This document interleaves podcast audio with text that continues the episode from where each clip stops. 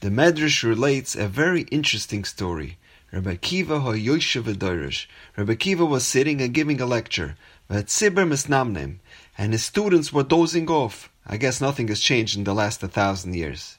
Bikesh lo he wanted to arouse them from their slumber. So he said, How was Esther Zoicha to rule over 127 countries? Tovai Esther shahoisa basbito shel Sarah. Let Esther, a descendant of Sarah, shechoisa meya ve'esrim v'sheva shanim, who lived 127 years, v'timloich, and she will rule over 127 provinces. So this is obviously a very cryptic statement. What's the connection here? What's the mida keneged mida? It seems like two random incidents that are each coincidentally 127. What does Sarah's 127 years have to do with Esther's 127 countries? So the Chiddushei HaRim offers a beautiful insight in explaining the connection of 127. He says Rebbe Kiva had a very powerful message, a message of how precious every moment is. He explains, if you do the math, each year of Sarah's life granted Esther one country. Each month was equivalent to one city. Every week gave Esther one town, every day one neighborhood, every hour one block of houses. Rebbe Kiva's statement awakened the students from their slumber because it taught them to utilize each minute of life to its fullest. Rebbe Kiva in essence told the students, since every day and every hour and minute is so valuable, had Sarah Imenu squandered just a few hours here and a few days there, her descendant Esther wouldn't have ruled over 127 countries. Sarah used her 127 years to their full potential. Every moment was purposeful and meaningful. Every year of achievement built yet another province, another domain, which her descendant Esther would inherit. What Rebbe Kiva was implying is that by nodding off and wasting valuable time, you don't know what you're forfeiting down the road. Reb Chaim Kreiswirth, the great Rosh Yeshiva of Antwerp, was once walking in Yerushalayim and saw a bacher walking out of yeshiva Kol Torah.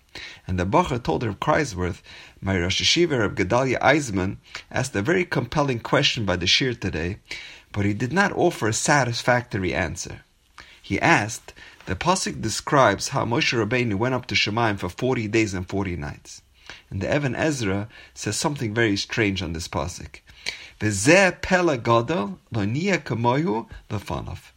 This is a great wonder, the likes of which has never been seen before. And the question is, why does this specific miracle stand out from all the other wonders that took place in the Midbar? The entire Klal Yisrael was sustained for 40 years on the man, food that fell from the sky, water came out from a rock, they experienced the ten makas, they traveled through the Yam Suf on dry land. Every one of these nisim were extraordinary, and it affected millions of people. Yet, the Even Ezra identifies a miracle that happened to just one individual as the most remarkable. What was so unique about this specific miracle? This is the question that my Rosh Yeshiva asked by the Shiur today. So Reb Chaim Kreisler told the Bacher, I'll tell you why the Even Ezra calls it Pela Gadol.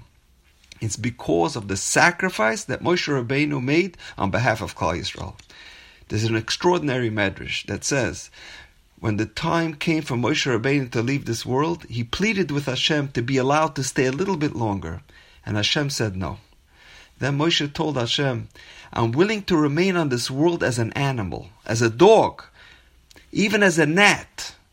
Moshe reasoned that even in this form, I could still play some small role in promoting Kvod Shemayim.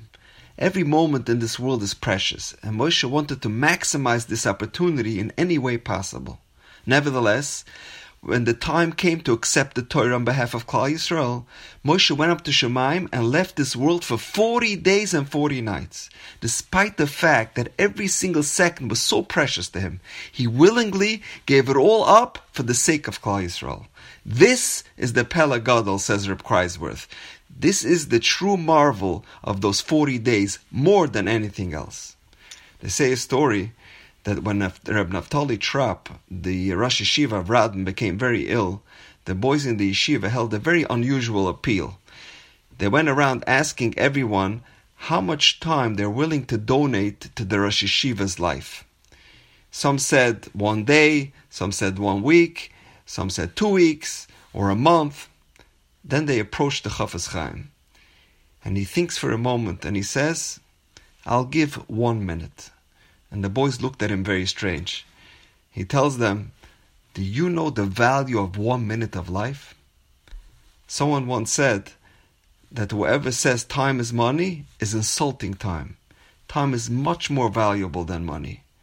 A few years ago, when Steve Jobs, the founder of Apple, passed away, I remember thinking, for all his fame and fortune and his billions of dollars, he couldn't buy himself another minute of life. The Chafetz Chaim understood the value of time. He was teaching us to cherish every moment of life we are given. And now, we know. Have a wonderful day.